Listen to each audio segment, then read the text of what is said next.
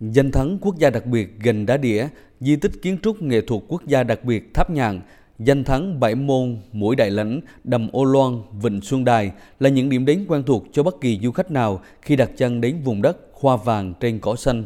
Nhiều du khách lần đầu tiên có mặt tại tỉnh Phú Yên không khỏi ngỡ ngàng trước cảnh đẹp thơ mộng, bình yên, hoang sơ. Chị Ranka, du khách Setbi cảm nhận. Yes, I came many times here in Tuy Hoa, Vâng, tôi đã đến Tuy Hòa rất nhiều lần, nhưng chưa được đến đây vào dịp Tết lần nào. Tôi thấy trang trí Tết ở đây rất đẹp, cây cối xanh tươi và hoa lá khắp nơi. uh, Trong mọi người ai cũng vui vẻ và hạnh phúc. Tôi cũng cảm thấy rất hạnh phúc và được mở mang thêm về truyền thống ngày Tết của Việt Nam. Phú Yên đã triển khai lập quy hoạch tổng thể phát triển khu du lịch quốc gia Vịnh Xuân Đài đến năm 2030 được Thủ tướng Chính phủ phê duyệt. Mới đây, Phó Thủ tướng Chính phủ Trần Hồng Hà đã ký quyết định phê duyệt nhiệm vụ lập quy hoạch bảo quản tu bổ phục hồi danh lam thắng cảnh quốc gia đặc biệt Gành Đá Đĩa. Ủy ban nhân dân tỉnh Phú Yên phê duyệt đồ án quy hoạch chung xây dựng khu vực xung quanh đầm Ô Loan. Tỉnh này cũng đã ban hành quyết định đầu tư tuyến đường bộ ven biển kết nối huyện Tuy An với thành phố Tuy Hòa.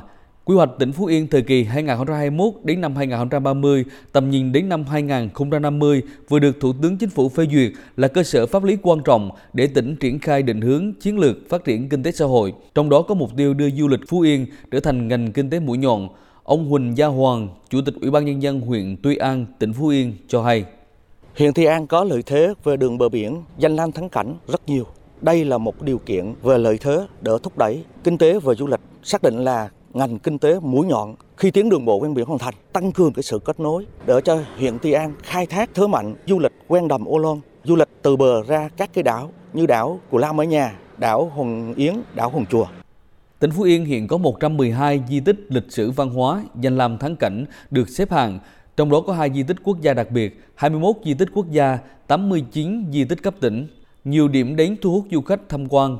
Đến nay, toàn tỉnh có 400 cơ sở kinh doanh lưu trú du lịch, Năm 2023, hoạt động du lịch trên địa bàn tỉnh Phú Yên tăng trưởng mạnh với tổng lượt khách tham quan ước đạt 3,1 triệu lượt, tăng gần 40%, doanh thu đạt 4.730 tỷ đồng, tăng gần 70% so với cùng kỳ năm trước.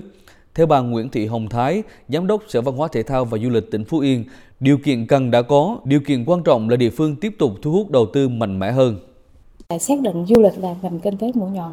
Và hiện nay thì cái quy hoạch chung của tỉnh đã phê duyệt thì chúng ta triển khai, kêu gọi nhà đầu tư ờ, đến với Phú Yên để mà có những dự án lớn về các khu điểm du lịch về hạ tầng du lịch kể về đường, ấy về đường thủy rất là dịch vụ. Chúng ta có cái cải cách hành chính và chúng ta đẩy mạnh cái việc mà xúc tiến đầu tư.